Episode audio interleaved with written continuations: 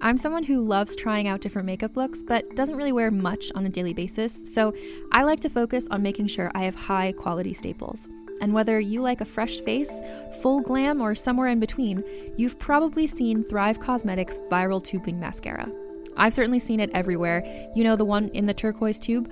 So, that mascara, along with all of Thrive Causemetics' beauty products, are certified 100% vegan and cruelty free, which I look for in makeup, and they've got excellent quality to match. And something I didn't know from all the mascara videos I've seen is that for every product sold, Thrive Causemetics donates either that same product, another product that is needed more, or a monetary donation. They've worked with over 500 nonprofits to help with a wide range of causes like supporting cancer survivors, people experiencing homelessness, education access, and so much more. Knowing that makes me feel even better about using their products. And I do enjoy using them. Like I said, I like having high quality staples, and so my favorites are products that are multi purpose, like the Brilliant Eye Brightener. It comes in a bunch of colors, and I like using them as eyeliner, eyeshadow, and even highlighter. Thrive Causemetics is luxury beauty that gives back. Right now, you can get an exclusive 20% off your first order at thrivecausemetics.com slash thrive.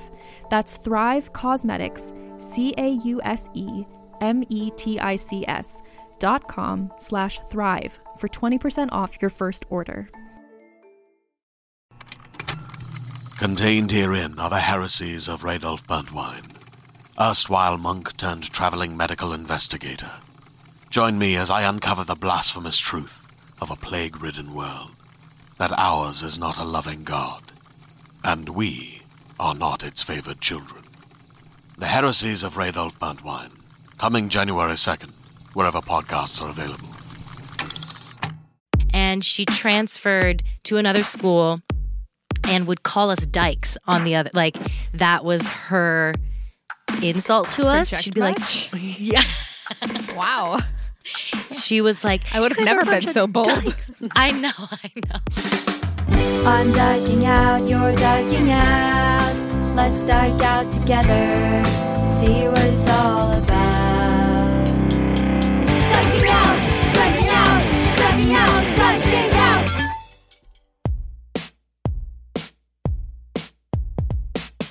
Hi, and welcome to Dyking Out, a podcast that's unapologetically queer but overly apologetic for just about everything else. I'm Carolyn Bergier. I'm so sorry, but I'm Melody Kamali. I'm sorry, you're Melody Kamali. And today we are so sorry to be dyking out with comedian and writer Tien Tran about apologies. It is such a fun conversation, and she is such a delight, and we will get to that The best. soon. We have a real announcement. We are going to put on a virtual show. It is happening. So save the date for Monday, October 19th at 9 p.m. Eastern Standard Time. It will have a Halloween theme. And we'll be posting the lineup and a link to tickets on our social media soon. So look out for that. But Monday, October 19th at 9 p.m., we're going to do another awesome, fun Zoom show. And I'm going to say it costumes encouraged. oh, definitely. Enforced in this house. Yes. And just a reminder that if you are contributing at the $20 a month level on our Patreon, uh, you get in free to that virtual event, which is great. So if you want to become a patron, you can do that at patreon.com slash dyking out. We have ad-free episodes. We have extra content. We have other perks. Uh, thank you to everybody who has signed up so far. We love, love, love our patrons only Facebook group. It's the only reason that I log on to Facebook anymore is to interact with our patrons because it's just such a positive, gay little space on Facebook. And you know we love spaces in our community. so queer to hold space for our supporters. It is fun. It's the only reason I go on Facebook. Yeah.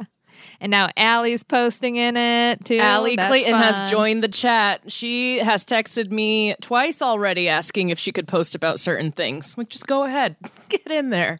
Yeah. She's asking for my permission. She doesn't need before She posts in permission. it. She's like, "Oh, I don't." That's also very queer, making sure there's consent. Yeah. Mm-hmm, mm-hmm. Lastly, if you haven't yet, please rate us on Apple Podcasts to help counter, rate us five stars to help counter the one star reviews from, I'm just going to say it, deranged people. We have a case of somebody who's clearly unhinged.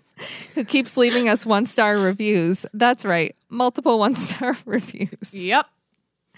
So last time we told you about the one star review calling us ageist. Well, that person didn't just leave a review and walk away like most people. they came back and they wrote another review. And the headline is Took down my review, one star. These people take down negative reviews to keep the ratings high. My review was of the episode in which Mad- Madeline Olnek was guest. It basically said that the host talked over her. Let's see how long this review stays up. We don't take down reviews. I wish we could just take down reviews, please. iTunes takes down reviews. iTunes can tell when you're fucking crazy. Who checks back? I clicked on this person's profile, I guess, on iTunes, and it just seems like a hobby at this point. There's pages of one star reviews attacking exclusively queer podcasts. So, yeah, we're the harmful ones in the community for sure. Oh man, I mean, I I already think that it's a little bit crazy to go and leave a podcast a one star review. Like I've listened to many podcasts and some that I wouldn't listen to again, but never do I think I'm going to go and leave them a one star review. I just think, hey, I guess that one's not for me. You just stop it and I you stop move it on. and move on. That's it. That's I think a very normal reaction. So unless you really have a personal vendetta against the people, or you think that uh, what they're putting out is super harmful in a way, I don't know. But that's a, a very weird thing to leave one star reviews on podcasts. It's not like a restaurant that gave you food poisoning or something like that. Is this the person who called us ageist? It is the person Yeah, who called us okay. ageist. We also got another scathing one star review from somebody who didn't like that we joke about the L word. And Yeah. the, I don't know how this person moves in queer spaces. They're just getting offended left and right. Yeah. Best of if luck you can't joke about the L word. At first, I thought, is it Ilene Chaiken? Did she listen? and was she really offended? Uh, but then they said that they were 37 years old. And then I'm like, that sounds like something Ilene Chaiken would do if she wanted us to not think it was Ilene Chaiken. Just Yes. l- lie about one detail that would rule her out as a suspect. Yeah, to kick off the review. I am definitely in my 30s. If Ilene wants to listen to the podcast, she's the only one I'm okay with giving us a one star review and listening. I think we've earned a one star review from Ilene Chaiken for how much we make fun At of the L point. word. As long as she continues to listen, that's pretty cool. So thanks, Ilene. Thank you. Open invitation to come on and make your case. Yes. uh, we love the L word. Come on. Yeah. Come We on. talk about it so much. Uh, We've been asked to stop talking about it. I feel like we, we love the L word. Come we, on. we can't stop. Anyways, check back next week for our update on our next review from this person. I'm just excited for this journey. Yeah, I'm gonna be careful opening my mail. I'm afraid I'm gonna get like some weird powder in an envelope. Yeah, wear goggles. Yeah. I mean, I'm already wearing a mask, so Cecilia is out of the hospital. I know some of the listeners were concerned in sending well wishes. Thank you very much. She's at home, stable at the moment, but uh, you know, hard to be optimistic given the past couple of weeks, but I think she's going to be fine and that she's on the road to recovery. So let's hope we don't have to worry about that anymore. Good. What else is going on? Oh, there's some big queer news this week in your favorite city. Yes, there is. The gay neighborhood in Chicago called Boys Town, formerly called Boys Town, has just had an official name change. There was a petition that started, I think, in June to change the name to be more inclusive, to be more inclusive of genders and different sexualities. Um, So is it boys with an I? No, no. Boys Town with an I is the lesbian neighborhood, which is Andersonville, which is uh, a few miles north of Boys Town. um, I lived in Boys Okay, Town my first couple of years in Chicago. It is definitely the gayest area in the city. Um, I don't know. I'm fine with them changing the name, I guess, to be more inclusive, but they named it North Halsted, which is one of the intersecting streets. And that's so boring. It's and North Halsted is a street that stems from downtown and goes through like Lincoln Park, a lot of like very straight neighborhoods. Like it might as well just be lumped in with the straight neighborhoods it runs through, you know? Yeah. Um, I don't love it. And actually, I mean, it is boys' town. It is mostly cis gay men who hang out there. But yeah. whatever. Um, maybe some of you disagree. I I'm all for a change. Like I said, I'm already apologizing in advance. We talk about this on our topic today. Don't come for me. Um, no, I I just I wish it was a little funkier. I wish it was a more exciting name. North Halsted, boring. That's really boring. It sucks. It's the street. Belmont and Halsted is the intersection in which the like the start of the gay village, and they've like formally taken down all of the banners, like the neighborhood associations that just say like Boys Town running through the street Halsted that runs through it. Um, Yeah. So now they're just going to say North Halsted, so they're just going to echo the street signs. That would be like if gay guys had fought to change the neighborhood Chelsea because it's a feminine name. Like, Right. I don't know. I think you're not going to please everyone. I even saw on like Out Magazine or Advocate or wherever I saw the news, they said they, like in the blurb for the post, they were changing the name to be more inclusive of gender and of uh, the lesbian and trans gender nonconforming community. And then someone commented, way to forget bisexuals. It's like you're never ever please everyone. Um, but was that you? Guilty. Happy bi visibility day, baby. Right, right. That happened. That you were visible. Love it. I was visible. I felt like it was the first time I ever came out formally on any kind of public platform. Like a lot Yeah. of people reached out to me. I'm like, well, some people reached out to me who hadn't even known I was queer. I think I popped up on their feed for the first time since like college or something. And then I had friends being like, "Oh my god, I thought you were a lesbian." Or like I just The algorithm loves bisexuals. That's why. very liked post. Apparently it does. Um and speaking of bisexual, there's more bisexual news. Sure is. Merriam Webster Dictionary updates bisexual definition to be less binary. I think another petition that came to fruition. Yeah. And I think most people would agree that this is a great thing because this is something that a lot of people who identified as bisexual want to keep identifying as bisexual and like that term better than pansexual for their own uh, personal reasons have been fighting this idea that it's so binary and that it doesn't include trans intersex and and non-binary folks. And at the same time, I wonder if there's probably a small sect of people who are like, no, we're bisexuals because of the binary. Yeah, right. and now they're offended. And, you know, just again, you can't make everybody happy. Absolutely not.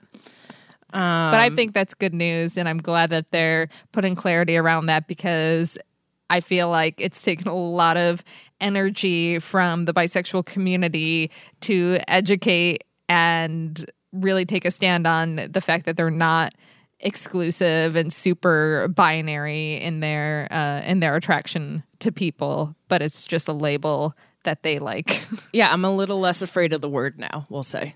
yeah, yeah. Big week for bisexuals.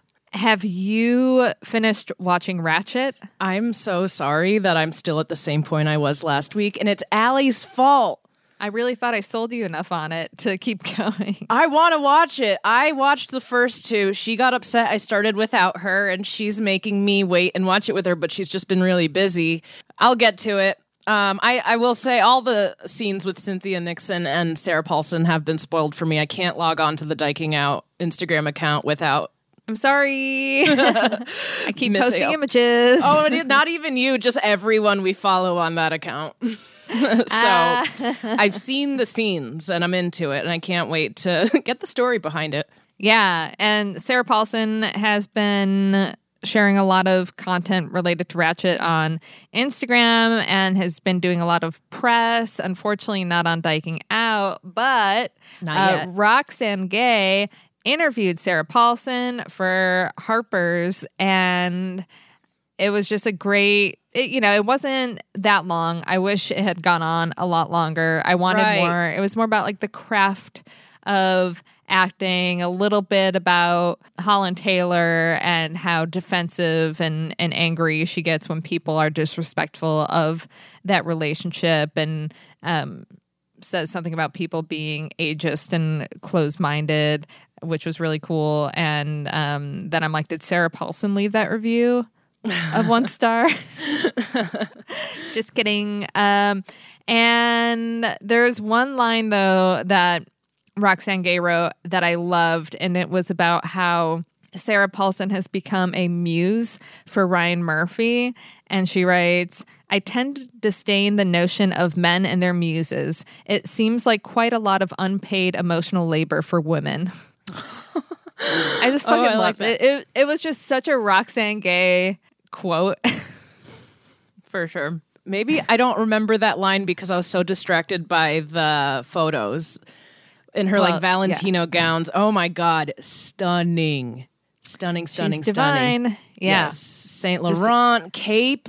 Did you see that cape picture? There's like this black Of velour- course I Oh, did. so good. I love a lesbian in a cape. Are you kidding me? Uh, Hey Carolyn, hey, Melody. what's the gayest thing you did this week? Oh, Is it time? I think it's the time. Yeah. I think it's time. The gayest thing I did this week, there were a few things. And the first one is that I ran into my Gabers, the one whose apartment that you and Allie had gone to look at. And they had actually literally run into me. So they were out on a jog together and they ran into me. What made it super gay was that I was wearing my dyking out sweatshirt and my rainbow mask. so I was very hard to miss. And that happened. Also, Cecilia's back from the hospital, and I, uh, she is on a lot of very strong antibiotics. And because of Tig Notaro, which is what's making this gay, uh, I learned about the condition C. diff because Tig Notaro had C. diff, and in her uh, live special, she talks about having C. diff and how it's caused by taking a lot of antibiotics, and it can be deadly if it goes untreated. And actually, when Cecilia went into the hospital, they suspected that she could possibly have it, so she was put in like an isolation room because of it. Anyway, to counter that, you're supposed to have a lot of probiotics. So I've been making yogurt from scratch. Wow. that is gay. Yogurt is Pretty so gay, gay, right? Yeah. Do you remember that story about the woman who made yogurt in her vagina? Yeah. How do you think I learned to make yogurt? if I made yogurt using my vagina, I think Cecilia would be even more into it. So I'm going to Google this story and maybe see if there's a how to on YouTube, change up my technique. Maybe I'm being too basic with my yogurt making, and there are other methods I have yet to consider. So thank you for that, Melody. so I thought that was the gayest thing, but then Cecilia corrected me and told me that the gayest thing I did this week was give her a cat bath.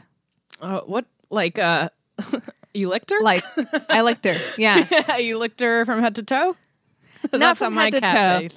Yeah, it didn't it didn't get that far, but uh, I had missed her a lot and she was home and I This is real TMI, but she said to put it out there. Uh, I started licking her back and told her I was giving her a cat bath. And I kept going until it got weird. Oh, until it got weird. Gotcha. Yeah, yeah. Didn't start out as weird. Yeah. But at a certain point, I think she got tired of it. So I was like, okay. And I think I've shared enough. What's the gayest thing you did this week? I mentioned last week that I had injured my back by quote unquote sleeping weird. Um, I still have been in an immense amount of pain this last week. It's very frustrating. It's been kind of debilitating. Um, so Allie got us a couples massage. We went last night. Um, we we're looking around on Groupon because we are in a pretty much in a recession and we're trying to see if we could find some sort of a deal. And I found a place and the guy was very nice. He offered us an even more discounted price. Like he's just desperate for customers, I think. Um, assured us it Yeah. would be it would be very safe and um, Yeah. sterile. Um, we went to this place called Traditional Remedies, Chinese inspired kind of ancient Chinese practices. All right. I'm in even more pain, but a good pain. Like I'm very sore, and that's the mark of a good massage. Right? Yes, I hate it if I'm not sore the next day. I want my money back if I'm not sore. Like I need them to hurt me. So I good hurt right now. Um, but yeah, they we definitely got the skeptical look when we showed up for our couples massage because I Ah. feel like maybe they're used to gal pals doing that to get a good rate. You know, Right, right. so when they were showing us the variety of balms they could use like they had a cbd oil they had tiger balm um, he picked up the tiger balm oil and tried to explain what it was to us um, and we're like oh we know all about that. And Allie's like and Allie quickly to just exhibit our gayness had to be like yeah i'll rub her down with that all the time yeah, we rub each other down with that. All we're very familiar, rubbing each other down.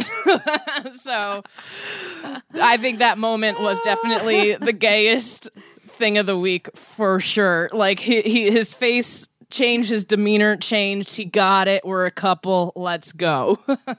like he was treating us like we were like roommates or friends at first, and then everything was different after the massage. Like he was like, "You guys come back. Where do you two live?" Like he knew we were a couple, and we will be back. Very great place on the Upper East Side. Traditional remedies. I highly recommend it. Hmm. Melanie, I'm so sorry, but it's time to get to our guest conversation. No, Carolyn, I'm sorry that I've let us just banter this long. It is definitely time to get to talking to Tien. Yes. So, everybody, we are decking out with comedian Tien Tran, who wrote for Showtime's Work in Progress. Wow. And co hosts Crooked Media's Hysteria podcast and iHeartRadio's Popcorn Book Club. She's been featured by Comedy Central. Such a great comedian. Let's get into it.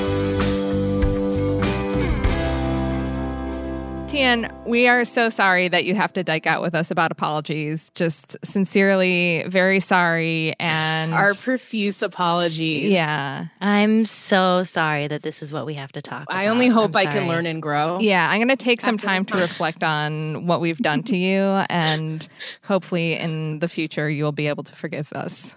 I, I'm so sorry that your pod rests on our conversation about apologies. Thank you. I'm so sorry you feel that pressure. I, I, I really do. It's all your fault, but I'm also sorry. Uh, listeners, this is how the next 90 minutes are going to go.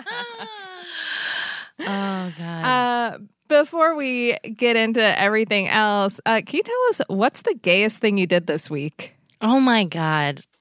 Where do I begin? um I've, is it gay? I've been watching a lot of uh, a TV show called Alone.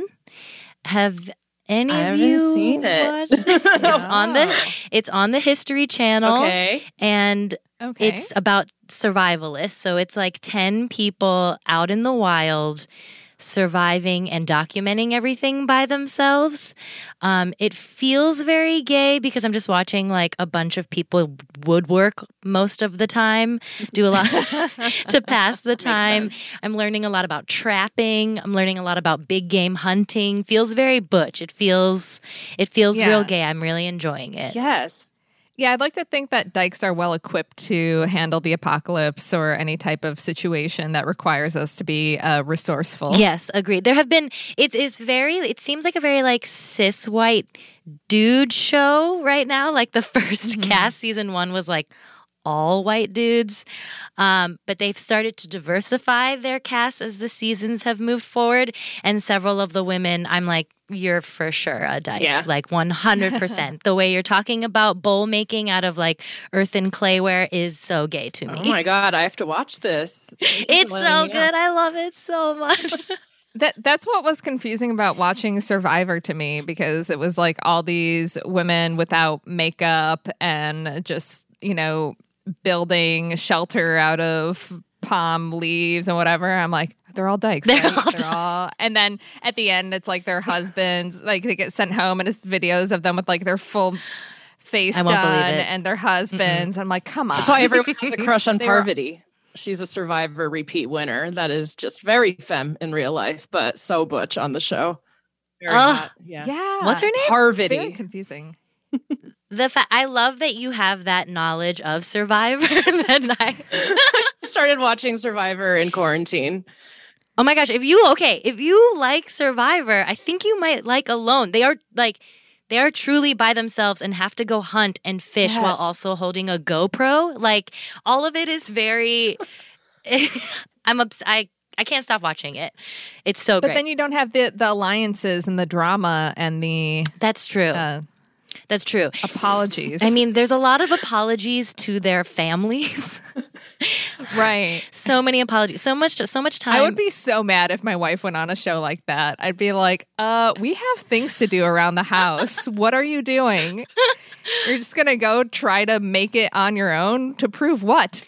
I mean, there are so many men that are on the show that are like, I just, when they're like 30 days in and they have only eaten like grass, they're like, I just, I'm so sorry. If I, I'm so sorry to leave my wife behind by herself, but if I don't win this, then I'll be sorry for the rest of my life. And I'm like, okay, this is good.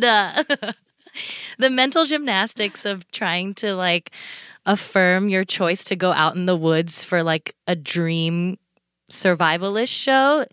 It's a, it's a lot. Yeah. It's a lot. They're doing a Yeah. lot of acrobatics in their brains. So tell our listeners a little bit about yourself and your background. What's your number on the Kinsey scale? Whatever you feel like sharing. Oh my The data. gosh. yeah. I don't know what my number is on the Kinsey scale. I've never looked that up. Is that something I should do? I, Has it- I honestly don't know. Melody, that's more your domain, right? Oh yeah, just yeah. What is I'm towards I know I'm not fully gay, but I'm somewhere towards the end of it. I feel like you're high up there, Tien, but that's just Oh, yeah. from your content.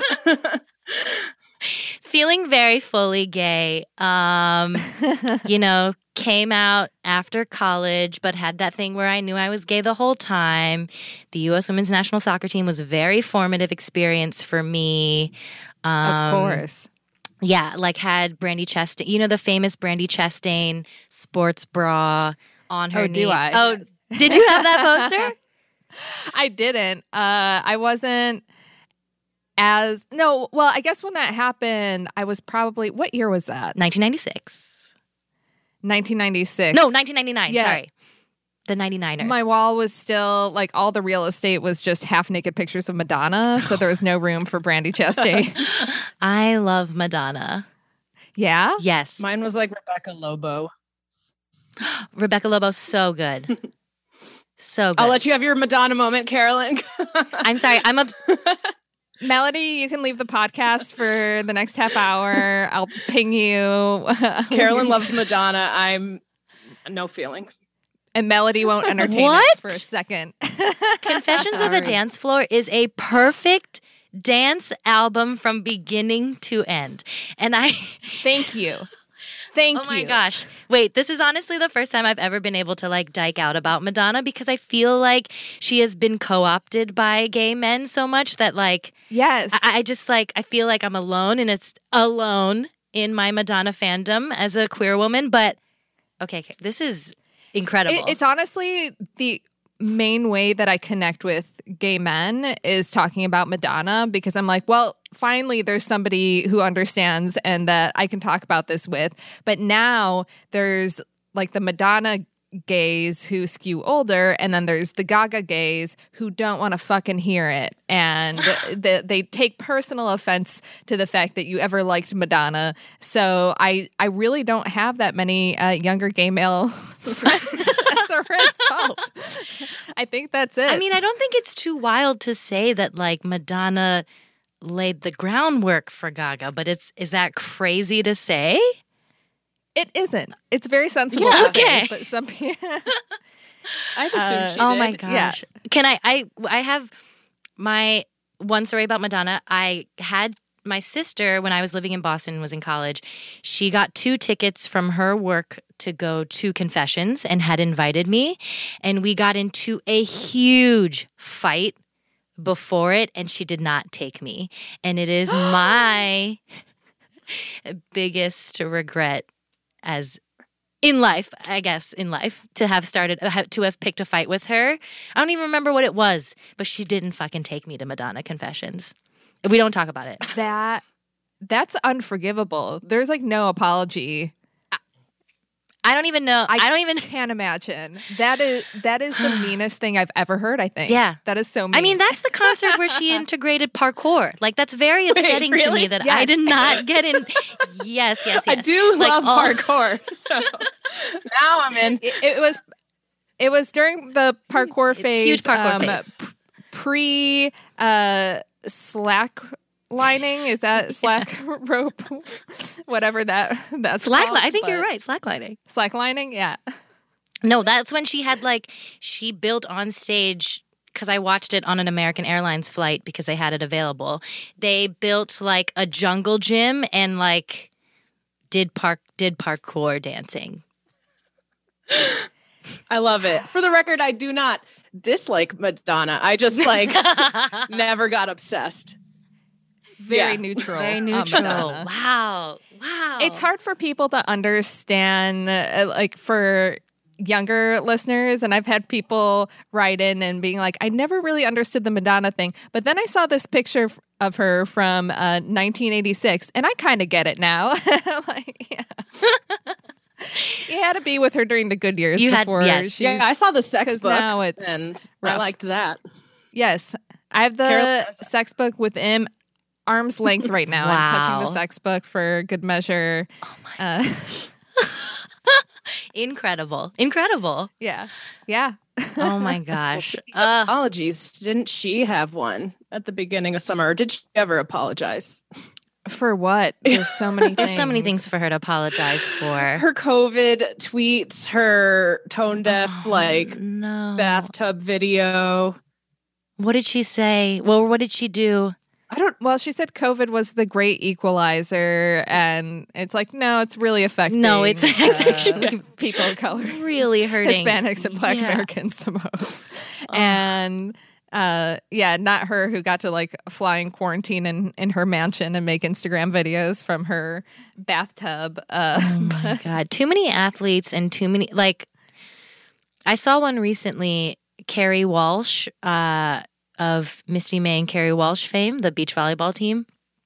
She recently posted an Instagram that was like, I know I'm I know I'm stepping out right now, but I need to just say it. I bravely went to the gro- she said bravely. I bravely went to the grocery store without a mask on because I read something that really resonated with me and it said, "We did not consent to this." And so I walked out because it's like my freedom as an American to do whatever I want. And then Brett Favre commented, Amen, sister. And I was like, Oh. that is a duo that I absolutely needed to see in this moment. Brett Favre and Kerri Walsh just being like, America, yeah. and then she issued a po- and then she issued an apology. Was it on a notes app screenshot or was it teary video? even worse format. It was like I think the image that she used was a screen grab of a like a quote about freedom.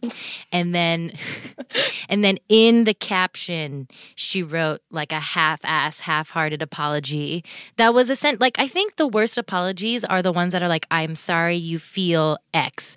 I'm sorry i made you feel i'm sorry i offended you. Like all of Yeah. those are putting the onus of feeling offended on the person as though the person who like enacted that you know violence was not a part of it at all Yeah.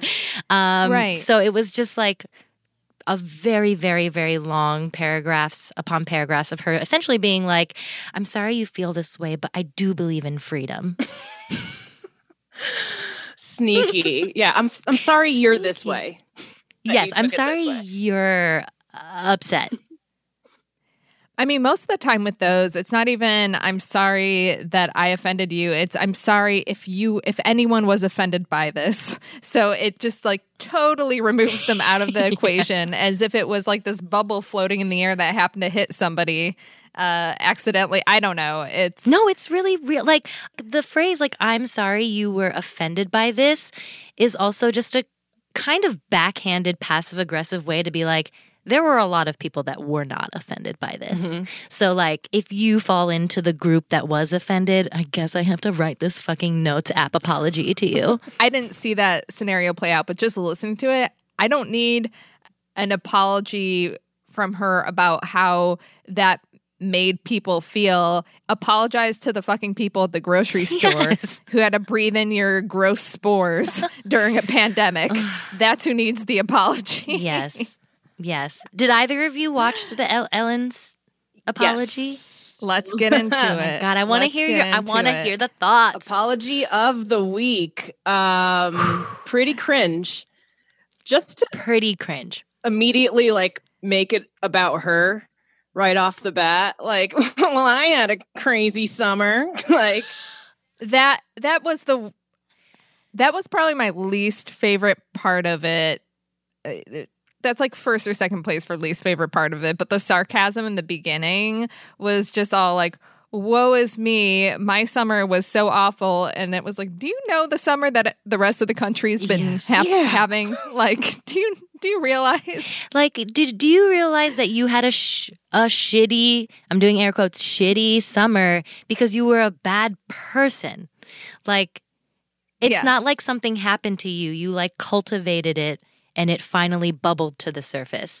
My my least favorite part of that apology was her being like, uh. I I'm not a very good actor. That whole spiel that she was like, you know, I am a good actress. I even played straight, but I'm not that. that was my favorite part Oh. but keep going keep no, going I mean, favorite in the favorite cringe moment that she was just like, I, you know, was I'm good enough to play straight, but am not good enough to be a decent. to fake kindness. yeah and I also truly hated that she kind of weaponized like violence against queer youth as an explanation for her be kind That was my Motto. least favorite part. She's like, you know, I only said it after. Wait, which instance was it right after? I'm sorry, I'm blanking on. It- trevor Okay, yeah um, yeah, she just said, "Be kind to one another," and then it kind of stuck, and it's it's all because of this one incident that she says it at the end of her show. It's like, no, Yeah. you made it your whole brand. Yeah, she stopped saying it. She didn't end the episode with that, which shows that like have you learned nothing? like instead of rise to the occasion, you're like delete, delete. yeah Let's pretend I never said that so you stop holding me to a standard of, of decency. I love that Uh, logic. We're gonna not say be kind anymore, and maybe we're just gonna be like, mm, the bar is low. I have been uh, a little bit chewed out by listeners before for being somewhat of an Ellen apologist. I've heard the rumors and from people uh, out in LA that yes, it's just a known thing that it's a terrible place to work, that Ellen is not a good boss, doesn't create a good environment. But I really hated that random person on Twitter who just was like, let's all share mean stories about Ellen. I'm like, who are you and what are you doing? This is like the pettiest, weirdest thing. Like, I guess I I don't like a a pile-on. Um, and it just seemed like this very malicious thing. And I do think that some of the things because of the pile-on are a little bit unfair. Like when the security guard from the Oscars was like, she didn't make small talk with me. Yeah, she's fucking hosting the Oscars. the last thing she needs to do is get to know the security guard, Uh, you know? And like, you don't know with like the stuff with the eye contact. What's that? People are told not to make direct Oh, eye oh, oh, contact oh, with yes, oh, her yes, yes, yes. maybe people used to stare at her a lot. Maybe she has a little bit of Asperger's. I don't know. Like, but This is a very generous read. it, it is a very it's a very degenerate Oh, come Uh, on. Oh, come on. take on the thing. But but th- that's like as far as it goes. Like, but that apology it fell so short, and the the humor in it, you know. The joke about her her acting and stuff, I'm like, okay, I can appreciate that Ellen would want to put like a little bit of levity in it because this actually wasn't her first apology. She had an apology come out back in July when this all went down. Right. That was like a seri- more serious written apology that was like a little bit more thorough. So now this is like kind of in the context of her show. So I wasn't surprised to see humor in it, but like if you're going to use humor, it has to be good. And most of it was. Terrible. Like the thing about being impatient, I'm like, that's not something anybody was upset Yeah. about. And all the articles written about you, nobody was like, Ellen's problem is that she's an impatient boss. It's like, no, that you're cruel and you don't care about people and that you have let these three uh, very abusive executive producers create a toxic work environment while and, and for her to come out like these rumors have been going on for years Yeah. years the show's been going on for over 10 years and she's like i have now just discovered that it is not a good place to work I know 17 seasons Yeah. and Yeah. she's and she is now kind of even I don't the apology was so underwhelming and tone deaf because and I- you know I agree with you with the piling on I think the I mean I liked watching it but I think the piling Yeah, me too. I think the fully Love enjoyed chaos. reading those Love, yeah. love chaos. but I think the piling on in that scenario and in, in situations like this where celebrities like have to apologize or have something bad comes out about them, that the piling on undermines like the real problems that are happening in Yeah. that particular show. So like her coming out and making jokes about the fact that like her employees were sexually harassed. Like these are not like Right. it's not just a toxic Yeah. environment, like it's a very like unhealthy, unsafe work environment that was racist and sexist and like there was sexual harassment and for her to come out and sexual assault sexual right? Straight up Wasn't one assault. yeah. Imagine a straight up assault. seeing Yeah. your assault as a punchline on network daytime TV. It's Yeah. wild. yeah It's wild. It's wild to it's like she won't be held accountable in the way that people want her to be held accountable because I saw I saw her ratings were fine. Yeah. Like her ratings were totally seasons. fine.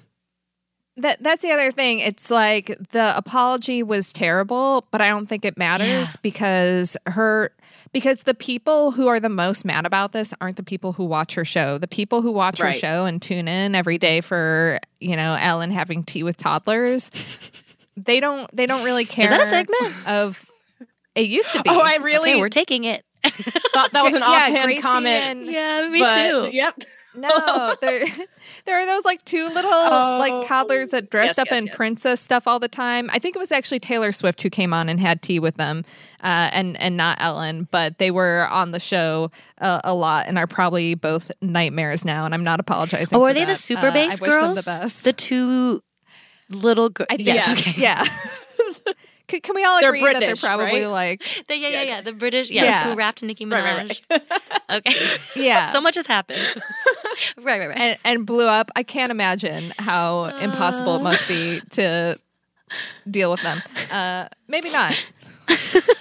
if if they're, I take it back. If they're cool, I apologize. If they're listening to Dyking Out right now, I'm sorry that I assumed that you were going to grow up to be monsters.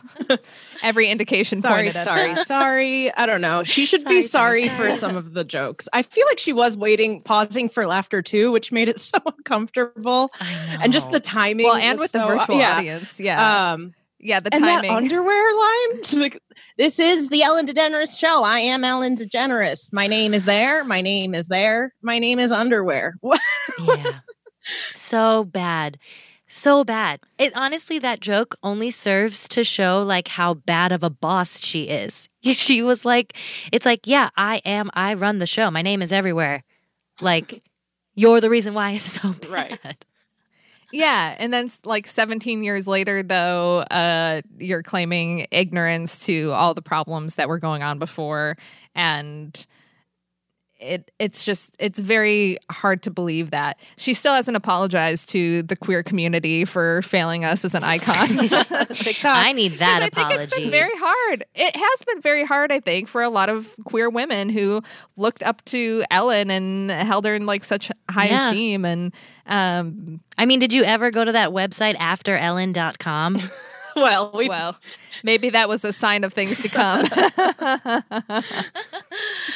uh, because she did. I mean, but yeah, for for Hollywood and like representation and exposure, I mean, she did. She kind. She led the way. She had the Time magazine yeah. cover that said like "I'm gay," crouching, and I was like, "That is a very gay crouch." Okay, we're we're behind you. we're behind The you. crouch doesn't get enough the attention. crouch doesn't get enough attention that that was the choice for that cover. that's, I haven't thought about that. That's so true. like she is like she's like, you know what? I'm I'm gay, close to the ground, not gonna be an intimidating or like a like a what's the word I'm looking for? Um like overshadowing anyone. Like I'm gay, I'm palatable, I'm safe, Yeah. I'm low to the ground, I'm not gonna scare you. Here I am. um but it I mean it is it is disappointing and I also think it like teaches us not to hold all of these people and celebrities to like a hero status, but also to hold them accountable when they're acting like terrible, toxic bosses.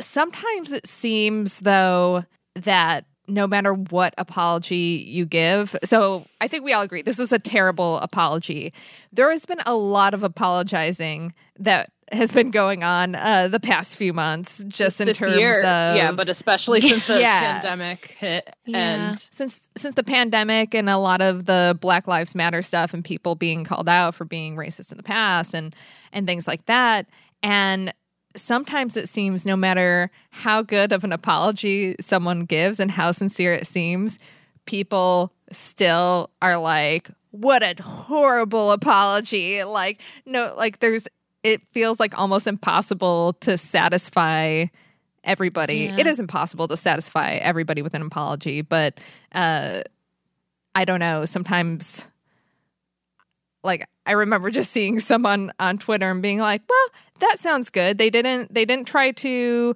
put the blame on anybody but themselves. They seem to take direct responsibility. They acknowledged correctly what the problem was uh, and what they're going to do about it moving forward and seem genuinely remorseful and they've kind of taken some space away and people are still like fuck you I know.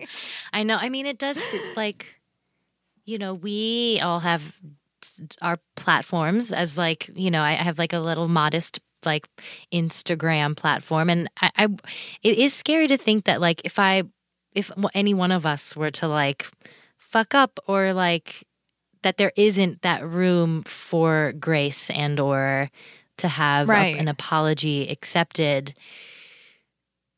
It's it's hard but i i think that like so many of the or a lot that we that i have seen this summer is just a lot of people like being called out for past behavior that should have been a red flag before you know like with a lot of the racism like you know these corporations that also have to apologize or like these businesses and like right.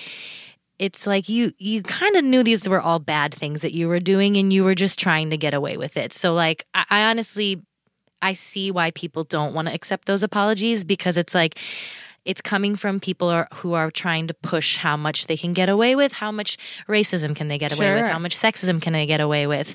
Um, and i hope that like people getting called out and having these kind of shitty apologies helps other folks adjust course so that we don't have to have these apologies. Um, yeah, it's it's hard. It's hard because like I don't know if we would ever be satisfied by an apology from like a celebrity or like a big name or a politician. Yeah. Yeah. No, it's just like a cultural thing too in the states. I think that we're just Mm. such a like in Japan. There's just such a polite country to begin with, or like in Canada. I just don't think apologies are such a Canada, big yeah. deal because it doesn't get to the point where you need to make these colossal apologies. Like it just doesn't build to get to that point. Is all. Are you ready to shop? Rakuten's Big Give Week is back. Get 15% back at hundreds of stores, and it's all happening this week, May 6th to May 13th. It's the perfect time to shop for everything on your list for spring and summer, like clothing, outdoor gear, and travel. I know I'm using this week to stock up on some warmer weather essentials at Ray-Ban and Ulta, and I love that Rakuten even helps me save on travel at sites like Hotels.com. Rakuten really is the best way to shop, and you can save even more by stacking cash back on top of deals. Plus, during Big Give Week, that cash back is bigger than ever. With Rakuten, membership is free, and when you sign up and shop today, you get an extra 10% cashback boost. That's an extra 10% cashback on top of the 15% cashback. You won't see higher cashback rates than these. Go to Rakuten.com or download the Rakuten app. R A K U T E N. Shoppers get it.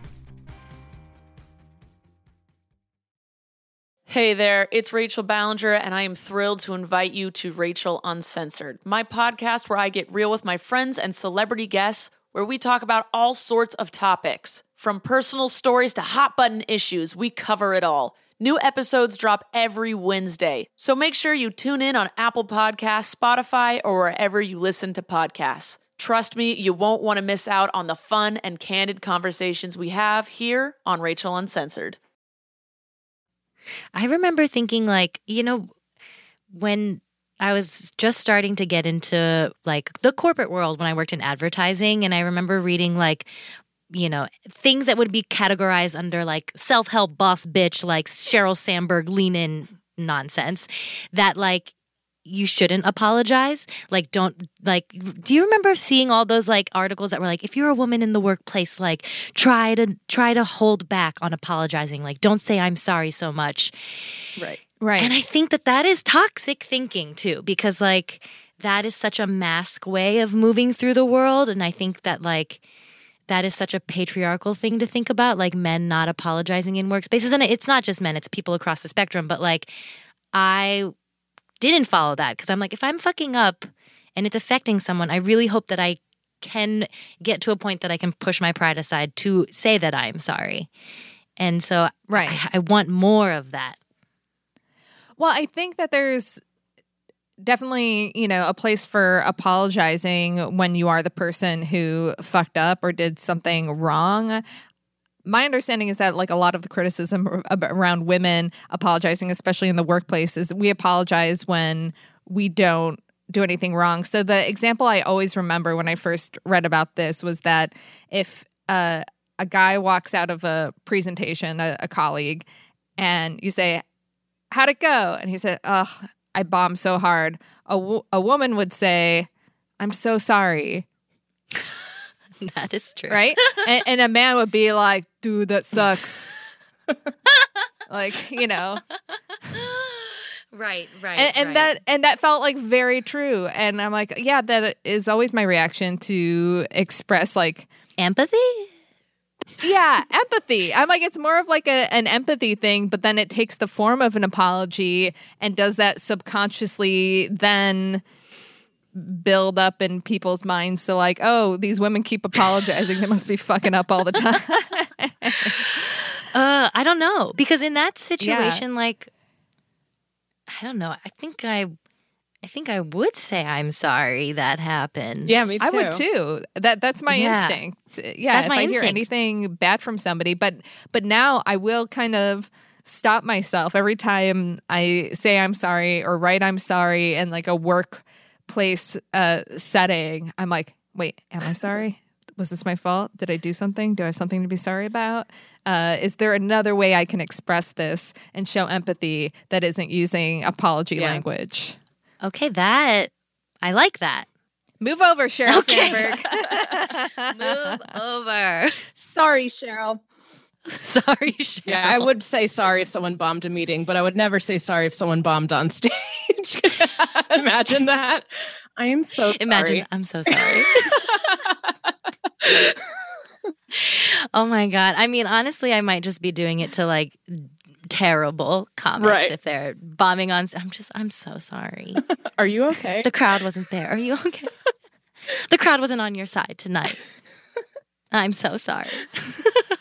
Uh, well, speaking of being a comedian, I think that uh, a lot of times comedians are asked to apologize for jokes. Do you think we should apologize for jokes that don't land or don't hit right? Like when Kathy Griffin apologized, I was so mad. Oh, for like, that, should the, have the severed. the head. Yeah, I was like, you shouldn't not have apologized because you knew what you were doing. I don't think you were sorry. You just didn't expect the the backlash. Like maybe it wasn't a great thing, but then it turned out she wasn't sorry for it. She's still like, I think she would do it Yeah. again. she, I mean, I don't think knowing what she knows now and that she would have like lost all those jobs and had like a nervous breakdown. I don't think she would have done it again. But like she did kind of take that in stride and did a tour outside the US and uh used that as a way to like empower herself or or whatever. So I'm like, yeah, you shouldn't have apologized and given into this like phony outrage Yeah. from from the right. I I am a, I, I know this is like such a touchy topic for people. That is such a good example because to me, I don't think she should have apologized because she was, in comedy terms, punching up. Like she was taking a joke at someone who is in a position of power, who has Yep. shown themselves to be unthinking, and I, for for her to apologize, that was like, I I I, I feel that she probably just felt pressure to do that, but I don't think she needed to do that. With jokes that I consider like uphold the status quo and like continue to marginalize people, I don't know if I need an apology from people, but I think they're bad and hacky fucking jokes. So like Yeah. you know someone um someone like like a Kevin Hart who had to go on an Ellen DeGeneres Yeah. show and apologize for that joke like yeah I want you to, I kind of do like you made Yeah. a terrible joke and it was in a in in a vi- like Ellen, if you're talking about like be kind and like worried about queer youth being bullied, so much of that Right. stems from fucking jokes that continue to have like homophobia be the punchline. So like I do Yep. I'm sorry, but I do think that like you do need to apologize or at least own up to the fact that like rhetoric and how we talk about things has a trickle down effect that can be violence against someone.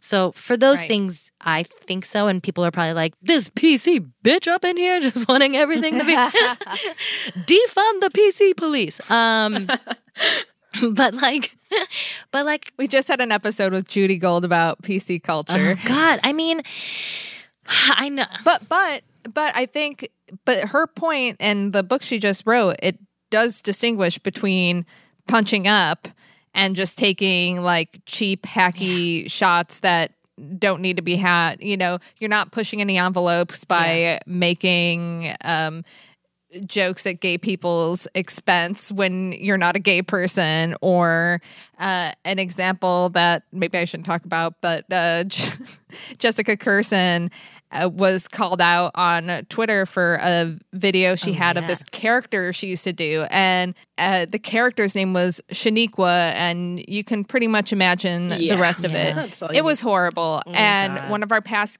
guests uh, Ashley Ray called her out on it and she refused to apologize and stood her ground. And you know ashley wasn't looking to cancel her she was just like take the video down and admit that this was tasteless and harmful and just reinforce bad stereotypes and to have people um, not take black women seriously because of the the way they talk that's Yeah. it you know so so that's where i think that there is a apologies could be used in, in comedy. But then if you have a joke that's obviously comes from a good place, is maybe envelope pushing or a little bit edgy, but you know that that person isn't like punching down or or being ignorant with it, it's just like a little bit of a miss.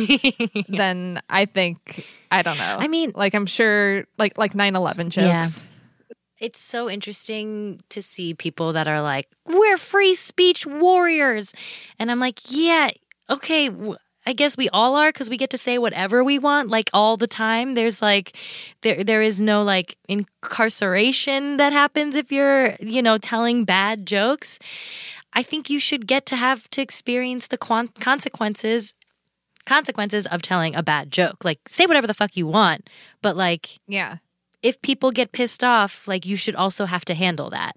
I never liked like the idea of people being like, "Oh my god, you're so like the joke I, like everyone is so triggered and everyone is so offended and there's like no safe space for like white dudes to make jokes like they used to anymore." And I'm like, "Yeah.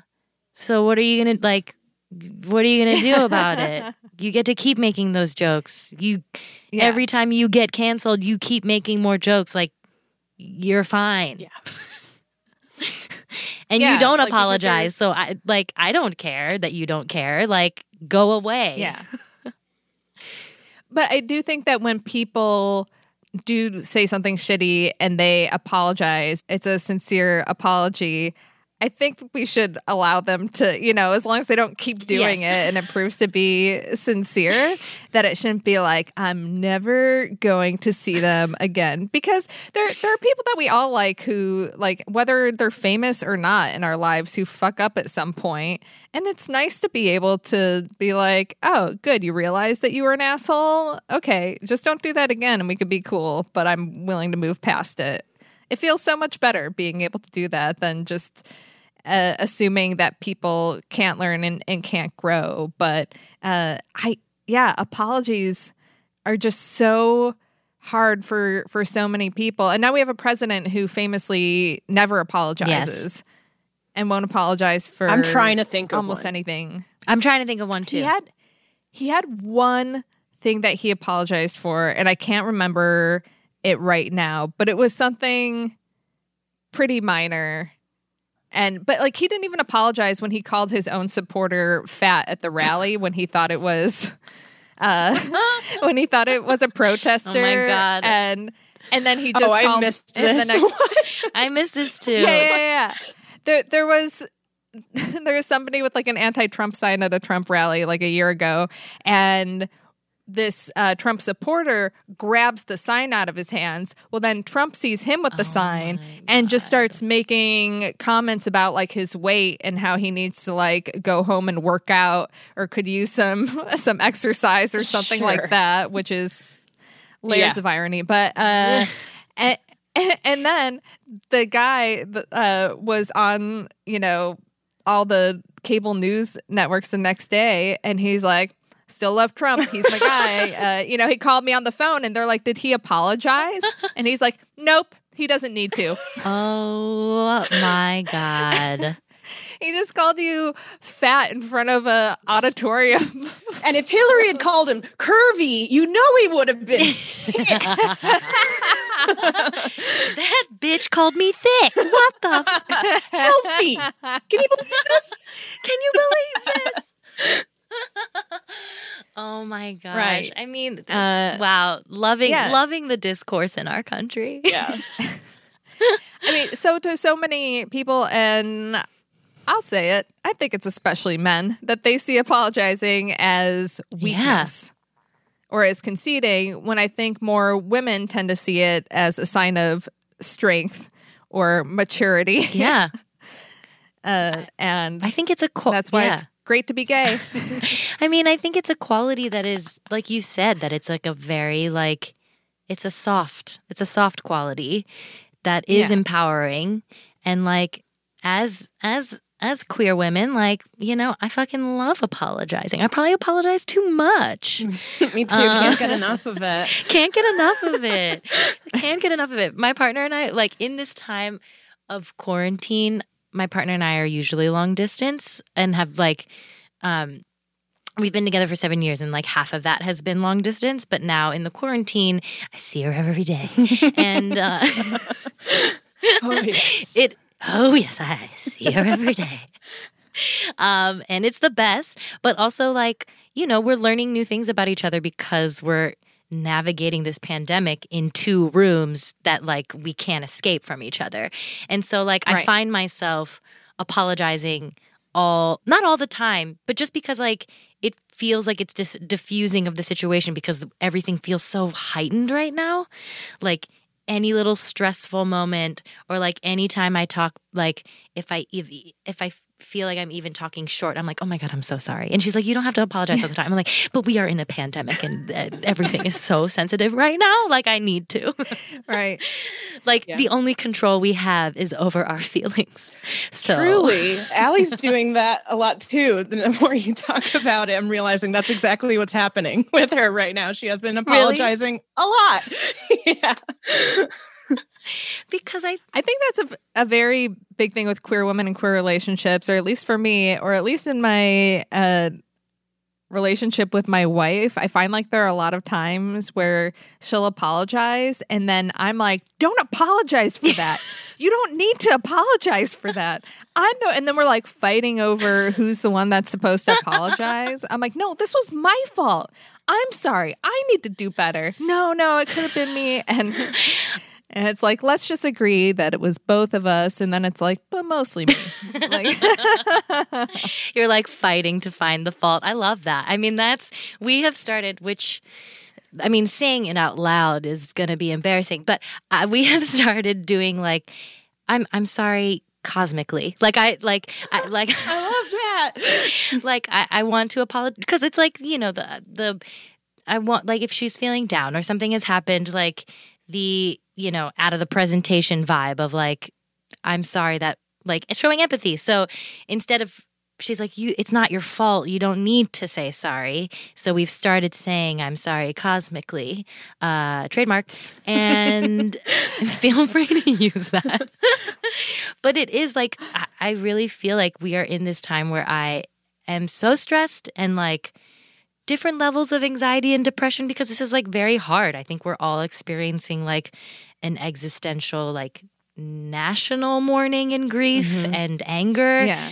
that I am walking around the house like apologizing for everything. and she is too. We're just like a house of apology right now. And no it, no one is at fault. It's just like it is all the control we have. I, I do want to clarify and say that I do think men are capable of No, no, no, no. apologizing, Don't- no, they can't. Men capable, capable. You're already apologizing to the comments we're going to get from some listeners who say I that. Carolyn could be too anti men. Uh, no, honestly, I grew up. I grew up with a dad who never apologized and takes no responsibility for any any of the ways that my sister and I have a residual childhood trauma. And he's like, "Nope, I did nothing wrong. Everything everything's great." And I'm like, mm, "Really?" I mean, I think it is and he just can't apologize. yeah, I don't want to like blank like I don't want to blanket that that that is something that men cannot do. But I know like a lot like my s- straight male like cis straight male friends I do find that it's harder for them to apologize when some something has happened. Um and I wish that there was like a, a softness that everyone could have and that everyone kind of felt that apologizing is an, an empowering thing. Yeah, I don't think it's necessarily their fault. I think it's just like a conditioning thing that they're always taught that that's that that is soft, and then the worst thing uh, to be as a boy in this country, uh, especially in middle school, is soft. you Yeah. know?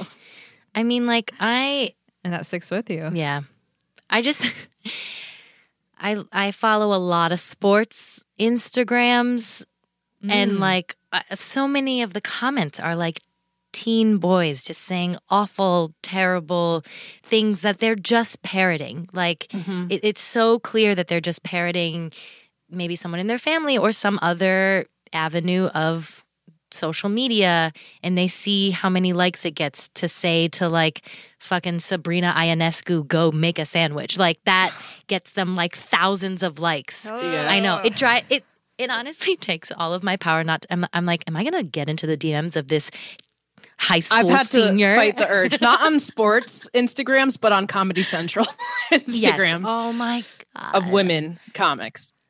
Yes. Oh, you got to fight the urge. Mm-hmm. I've had like, oof, so close to being like commenting on his like senior prom picture. Yeah, on his lacrosse photo. on his lacrosse photo, just just drag his ass. but I do think it's. I think it is an, a, a conditioning thing, and I think, yeah, we should just all apologize more. It's not. It's not. I mean, my ex girlfriend never apologized, so like you know, women are bad at it too. Oh yeah, yeah. Just drag her, yeah. drag her ass into this. Well, Al- yeah, Allie, we're both very stubborn, my girlfriend and I, and um, she started therapy in quarantine, and maybe that's why she's apologizing a lot more. Okay, that's- I love that you're putting these puzzle pieces together. I'm figuring it out as because I don't have therapy right now. I mean, I need it. yeah, It's Ah! um do you find that like you uh, like in past relationships i feel like i have a much better like communication and emotional iq in my current like in my partnership right now. Um but as uh, like in my 20s it was like beyond me to accept fault and like apologize for things that i had fucked up with my ex-girlfriend. Like i know that about myself that i had like way too much pride. Yeah, same. And it was it's still kind of hard, um, kind of stubborn, but yeah, so much harder. But as I grow older, I feel like there is it's like a power move almost to apologize now because like it you're gaining you're taking your power back by taking responsibility for things. Yeah. And that's like a sign of strength now to me. Maybe that's why I do it so Agreed. much. we're just Just full of power. yeah Now- so full of power I found I found myself like in my earlier relationships apologizing, but to a point where I think I was being manipulated into always thinking that things were my fault. So if somebody cheated on me, it was my fault and I would end up apologizing. So it was just like really really sad and then and then you get Yep. resentful about the fact that you apologize because when you apologize for something that you're not really sorry for and you feel like you were bullied into it then you marinated on it for a few days and you're like wait a minute. Why the hell did mm-hmm. i apologize? Like no it's so it's so i find that that happens the most with my siblings. I'm one of four daughters and mm, like Wow. the yeah. I have one sister and it is gets contentious. So. Yeah, I mean, like, sib- I don't think we talk about how enough about how like difficult and also like really loving sibling relationships are, but they're hard Yes. because mm-hmm. like you are expected to be close and great, and like when it doesn't happen all the time. I I find that our family, like we we we don't apologize to each other. We do this very healthy thing where we just like don't talk to each other for months and then just pretend that it never same. happened. yeah, I didn't talk to my sister for a year and a half, a couple years back. Oh wow And, Yeah. and then then you just And it was a petty fight, but we're just like that stubborn. what concert did she not invite you to uh no I it's so it's like I find yeah if I, I find apologizing to my siblings or like having a conversation about who was at fault or any sort of like reconciliation with my siblings is the fucking hardest. yeah We're also like so spread out in age. I have two that are seven and eight years older than me, and another one that is nine years younger than me. wow So like, you know, we have like, there's we're like working with like different generations, Yeah. and like different versions of our parents raising us, and like, anyway, this is my family back. Yeah, intergenerational yeah apologies are extra hard, so hard. which is why I'll never get an adequate one from my dad and vice versa, probably in his eyes. Oh my god, Oh. so real. Yeah, I mean, my dad, my dad and I um, haven't been talking for a couple years now uh, because he won't apologize, and my mom and my sister are like, just apologize to her, just apologize, and he's like, no, nothing to apologize for, and they're like, you know, you were wrong. Just apologize. That, that's all she wants, and she'll talk to you again. And he's like, nope. And I'm like, all right, I guess I'm gonna. uh That is so hard. Yeah, like a, an apology can be so powerful like when it's done right or when it's it's needed. There's so, and another thing I want to talk about with apologies is timing. Ooh. Yeah. I think I think I fuck that up a lot.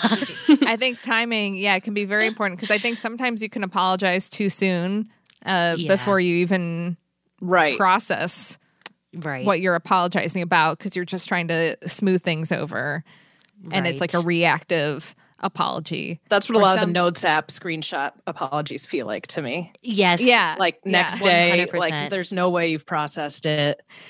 Yeah, yeah, I mean, if you're typing with if you're typing with your thumbs, like you have not processed. right.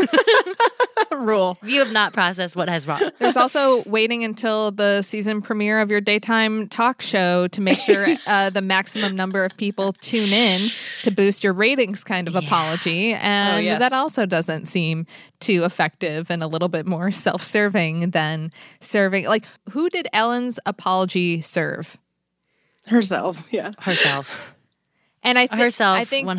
that's a key indicator of is it a good apology? It's Yeah. who does it serve? Does it serve you or does it serve the person that you've wronged? Right. Like with the too quick apology, that one and I, and I am at fault at that. It's like I'm just trying to like I'm apologizing because I want to feel better immediately and I'm trying to like rush you into feeling better because I've fucked up. Like that is totally a a selfish apology Yeah. and I I think that's hard to like I think that's hard to sit with and reckon with the fact that like you know these apologies are for other people and I because we're human are just like okay if I can just apologize I'm owning up to it like I'm owning up to it and I'm not being prideful and I'm going to say sorry right now it's like Yeah. yeah that's really disingenuous Right. I'm guilty of that too. Oh, almost like a pre-apology.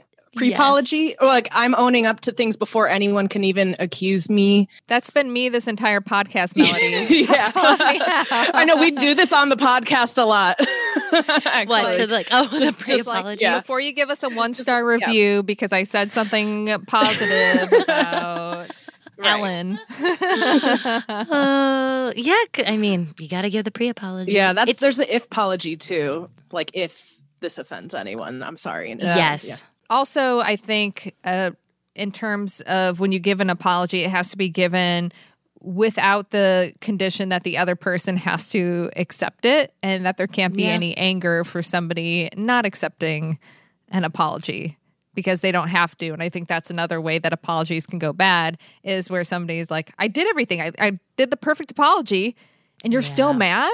It's like well yeah sometimes you fuck up real big yeah and that person's like not ready to forgive you like i can think of instances or i know people who have like suffered real trauma and the person who's responsible for the trauma it's like they can say that they're sorry and feel really bad about it and be sincere about it but that doesn't mean that everything's okay that other Right. person's still traumatized yeah. Yeah. And like what the other thing is like, you know, what is the best format for an apology? Like notes app If you're- i thought we already made this. Word processor of choice plus screenshot. is it a screenshot? Like, you know, with, with siblings or with friends, like, is it a text? Is it an email? Do you call them? Do you like what is what is the right way? yeah. I don't know. Sometimes I think a text is like overwhelming to see a full apology in a text. Like anytime I see like a big block of text, I'm like, Yeah. this is not good. Yeah, yeah, yeah. But it is probably Notes app. You're probably right. or like a quote, or like a screen grab of a spiritual quote Yeah. that's like About freedom. You're on, you're on your own calendar. Take advantage of your freedom, and then apologize. I'm curious what you both think about apologizing for things that are very far in the past. So, Oof. Things like maybe there was somebody uh, in middle school that you weren't as nice to as you should have been, and now that you're an adult and you realize it, yes, I am talking to myself. Yeah. uh, you're like, oh Jesus, uh, I feel like the biggest piece of shit. I there's absolutely no excuse, and I am so sorry and I wish I could talk to this person and just tell them how sorry I am. But will that make them feel like shit? Do they maybe not remember it that way? Am I just causing more harm? Does that apology just serve me and trying to feel better? I don't know, Carolyn. Uh, what do you guys think? Yeah, like is there a statute of limitations on apologies? Yeah. I kind of thought about that when um with like Jimmy Fallon apologizing for um Ruffling. yeah, um what was it like blackface in a sketch in 2000. Oh. Oh yeah, yeah. Oh, oh, oh. okay, um yeah. just like you know it, it- and it happened recently just like it's 2020 we're reflecting we're apologizing but like so many apologize apologies are coming from decades ago and like how worthy are they now do we need them you know It's so hard to tell. I mean, like, it, I also thought about apologizing to someone from high school in this, like, in the pandemic. I was like, truly thinking, like, who have I wronged? Who has wronged me? Like, what things can I smooth over as I sit in, like, co- constant reflection? Um, and, it- you know, maybe in my case, it was it felt like more that I was doing it for myself. yeah. Like it felt like I was like, okay, this is like one thing that's nagging me a little bit. Maybe I should reach out and apo- like I think my goal was like if I reach out and apologize, will she reach out? That will she reach back out and apologize for how fucked up she was? Like I it's almost like I wanted to reach out to her to get the satisfaction of like we both saw how young and dumb we were, right? Like that's what's going to happen and my partner was like, "Don't do that." yeah i personally "Mm." wouldn't Yeah. Yeah. She was like, that you will not get the results that you think you want. And like, and I think that that is valid. Um, I- I think like reaching back out to apologize to someone that you want in your life, maybe yeah in terms of like statute of limitations. Like, would you want this grade school person to be friends with you now? Like, would you want to like jump on a Zoom cocktail hour with them? Right, right. Yeah, like I was starting to think about it from my angle. I'm like, well, if like Rob Spence were to get back in touch with me uh, for calling me ugly in the hallway in seventh No. grade No. and apologize. okay well then i'm owed a lot of apologies from elementary and middle school hella bullied okay right, but but do you but do you want those people to reach out and be like, God, Melody, I'm so fucking sorry. I, I want Kevin jerk." Matthews to reach out. Yeah. Oh. but only him. Just the one I've fixated on. I don't care about any of those people because because most of them I'm like, oh, we were dumb kids and kids Yeah, are no, I wouldn't terrible wanna and they say talk to mean things to each other. Yeah. And yeah, like I don't it it's okay. the petty person in me wants Ashley, my fucking high Name school- 'em. Yeah, we're naming names. I give first and last name. All our bullies like- have um, the most basic names, anyways. It seems. I Ash I want Ashley who was like a classic bully on my soccer team. We were friends. She's also gay, so like Whoa. okay. Was she bullying me because she was in love with me? We don't know. That's the story I'm For going to tell sure. myself. For sure. she transferred schools in the middle of high school and then would was on the like rival team. I'm not making this Oh, is like this is great. sh- this is rich. story. so like we were best friends. And then we got to high school and we both made the soccer team, like the not to brag, varsity soccer team. And she started immediately bullying me, just like a, a, a switch had flipped, and she was like slide tackling me and like being super aggressive. And I was tiny, like I was a small, like very very small freshman. I don't think I, I i don't think i hit like triple digits until my senior year of high school. Like i was like 96 pounds like all of high school and like five foot two. Oh, and she just cr- like would run through me. And she transferred to another school and would call us dykes on the other like that was her insult to us Project she'd be much? like yeah Wow. She was like, I would have "You guys are never been so bold." dykes." I know, I know. and so I I don't want I I mean like I kind of want an apology from her. I would just love for her to send me one of those like Instagram DMs that are like, "Oh my god, I found you. It seems like you're doing so well." And then I would never respond. Like I want I want to like I want You her to to leave see- her on red? I want to leave her on red. I want to I don't want to accept it, but I want to see it. Oh, okay. And I and I want her to be like, it seems like you're thriving and you're also gay. That's really great. Like I'm gay too. like that's what I wanted. I, I wanted to be like, I'm gay too, and I'm sorry I treated you that way. And then I just would not respond. I That's my dream. want more than anything that Ashley listens to this podcast and is hearing this and There's a chance. up. Yeah. There's a chance. yeah. There is a chance. Ashley, make her dreams come true. Uh, it's the least you could do. and send Truly. that So message that will never get answered.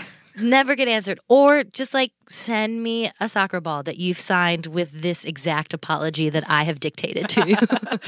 and if you do respond, it'd be funny if you just responded dyke.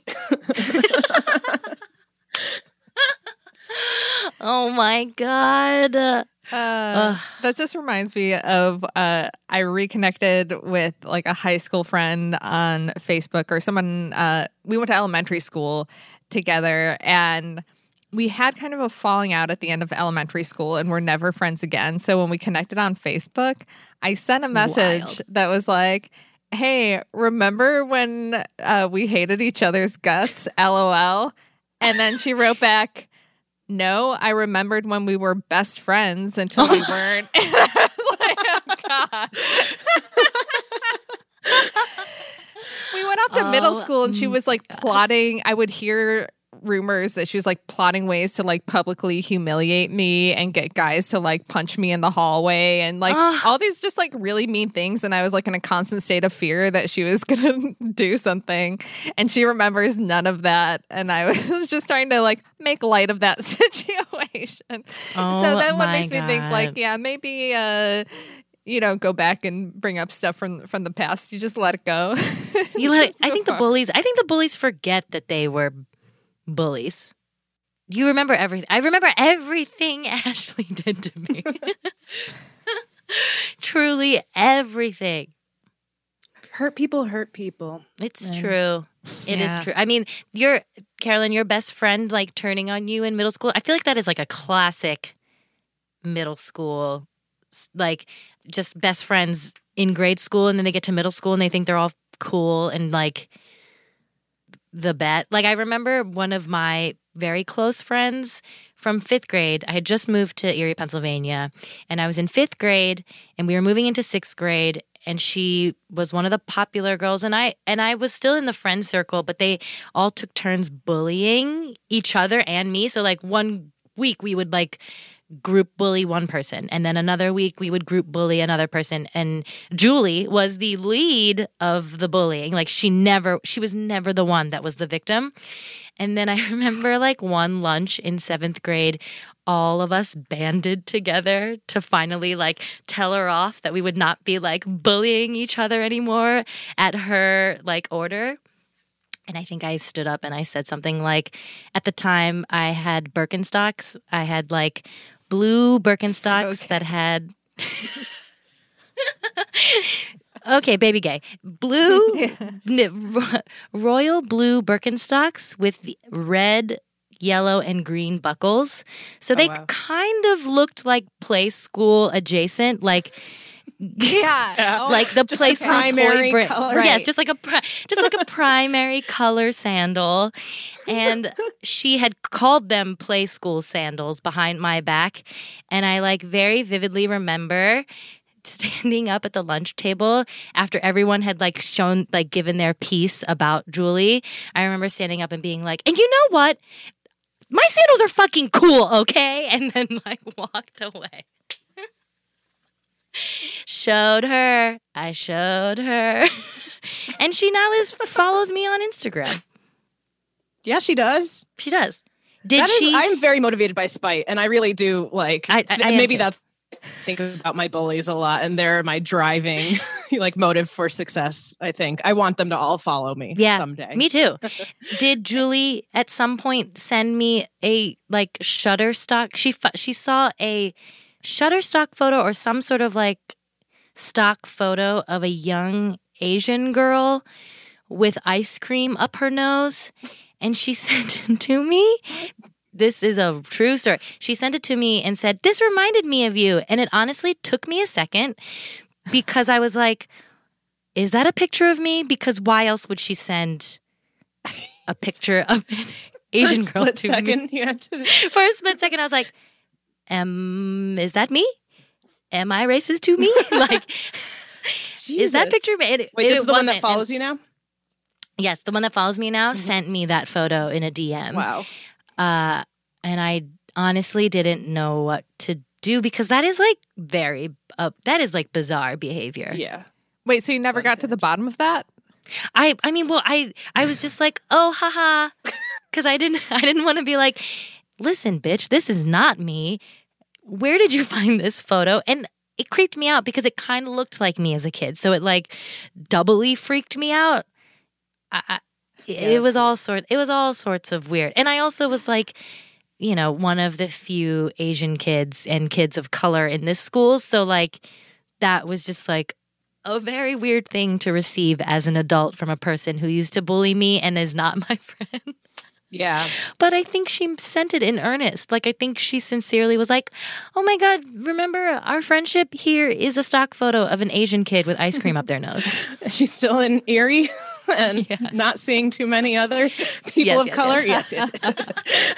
yes, yes, yes, precisely. Uh-huh, uh, 100%.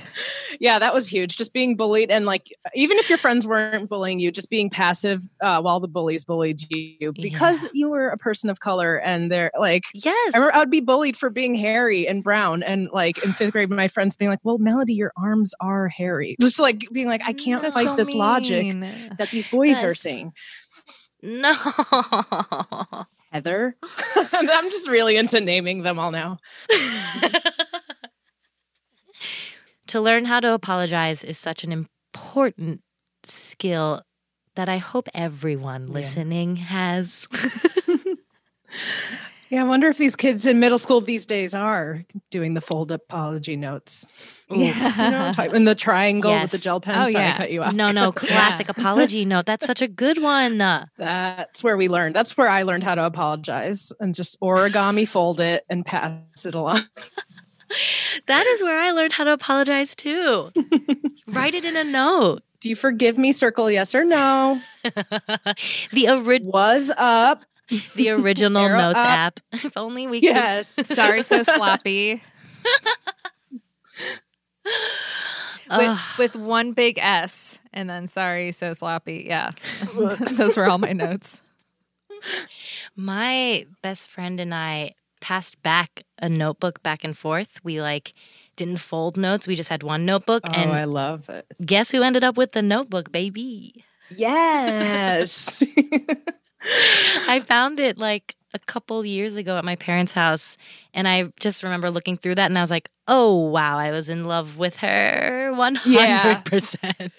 this is why I can't read a lot of my notes. That um, my parents recently moved, and I grabbed a box full of those notes from middle school, and I have them with me. And I did open a few, and I had to stop. I was cringing so hard. I'm so blatantly in love with some of my best friends.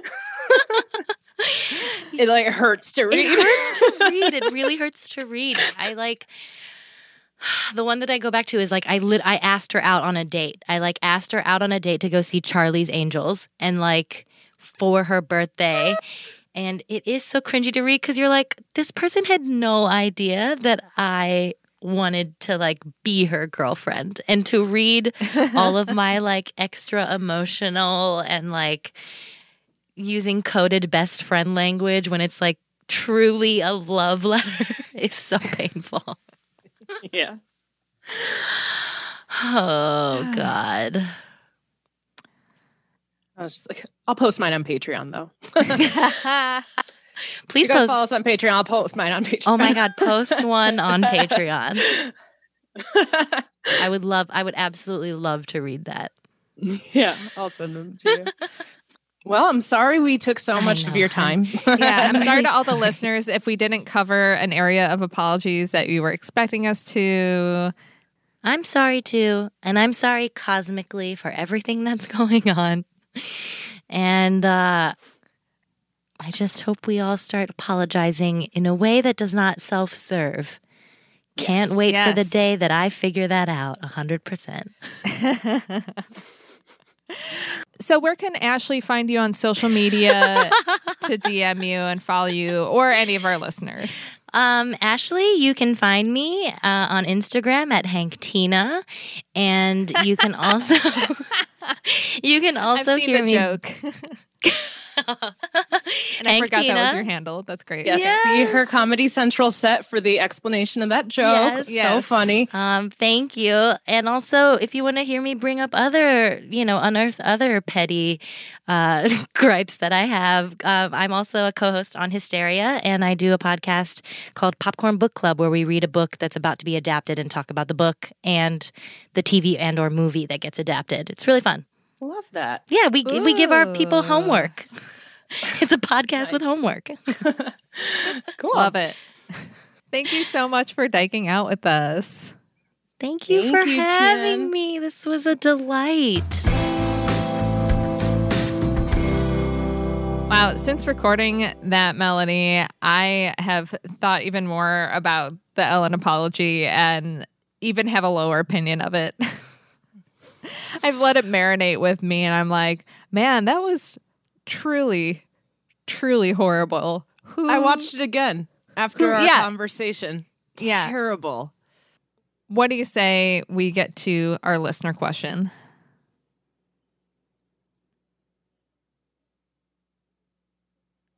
From a patron. We've had a nice little streak of Patreon listener questions. Yeah, Let's this go. is a patron that we've gotten to know a little bit better from our Patreon patrons only uh, Facebook group. So it was cool to get a question from them. Continue. Oh, yes, I love this listener. Let's get into it. This listener wrote in I recently went through a very heart wrenching breakup. I'm starting the process of healing and moving on by weeding out a lot of the stuff that was hers and or the stuff we shared. This includes many sex toys.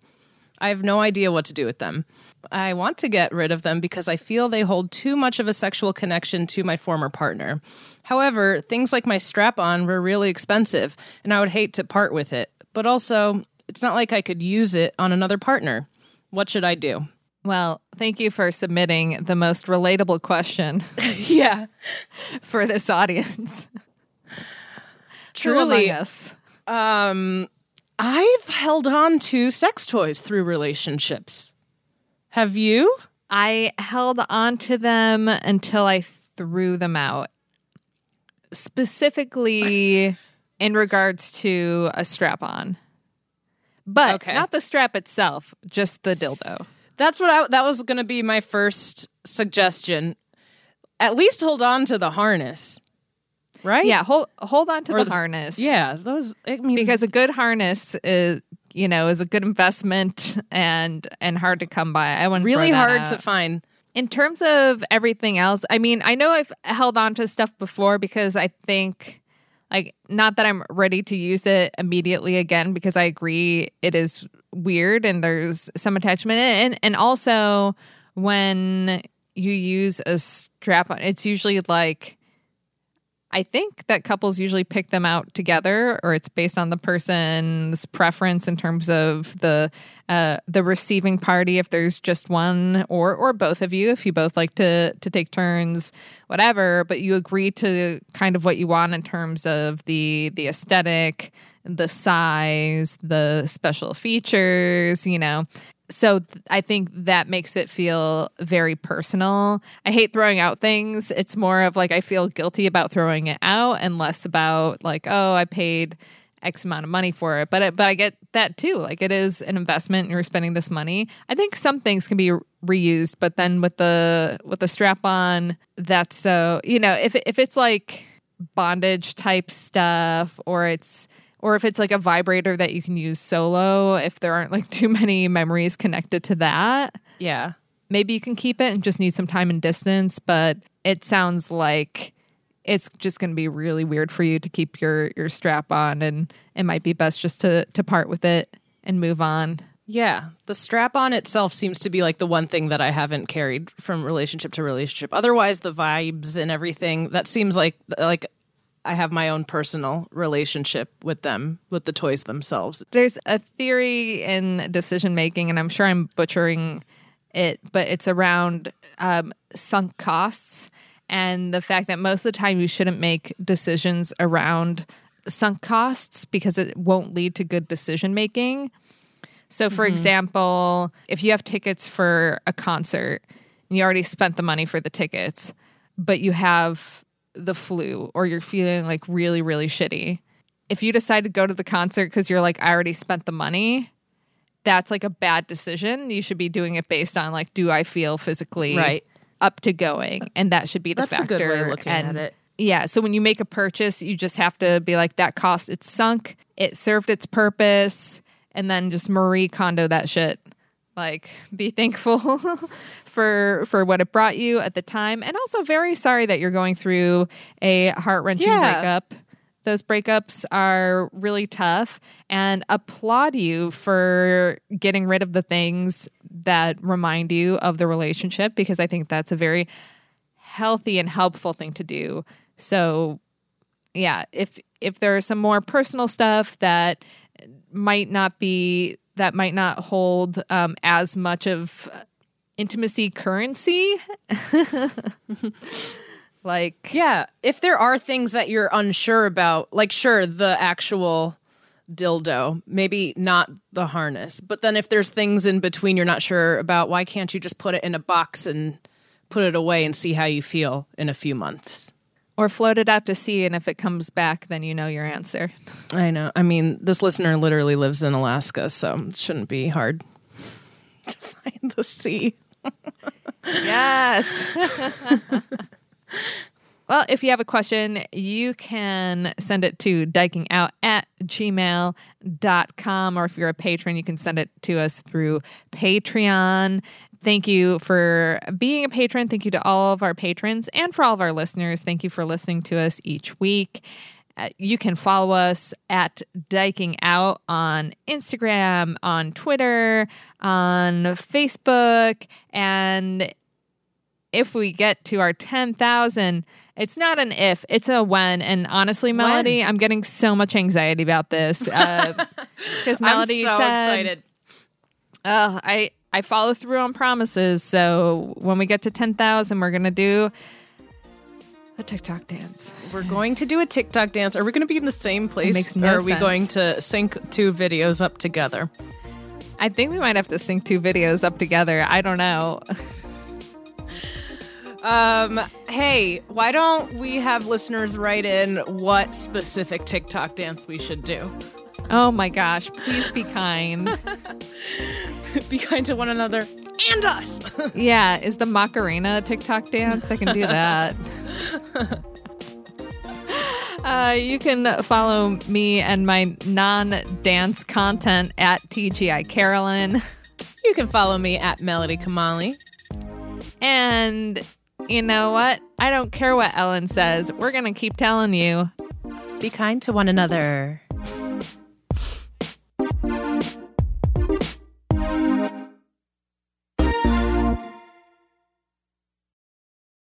Hey there, it's Rachel Ballinger, and I am extremely excited to invite you to Rachel Uncensored. It's my podcast where I sit down and get real with my friends and celebrity guests, where we talk about all sorts of topics. And sometimes we might be under the influence when we do so. We cover things from personal stories to hot button issues. And it's the only place on the internet you can find an uncensored version of me. It's a side of me that you might not have seen before because it's not the most family or brand friendly. But don't worry, I'm still sort of slightly a decent human being. If you're intrigued, then make sure you check it out. New episodes drop every Wednesday. You can find it on Apple Podcasts, Spotify, or wherever you listen to podcasts.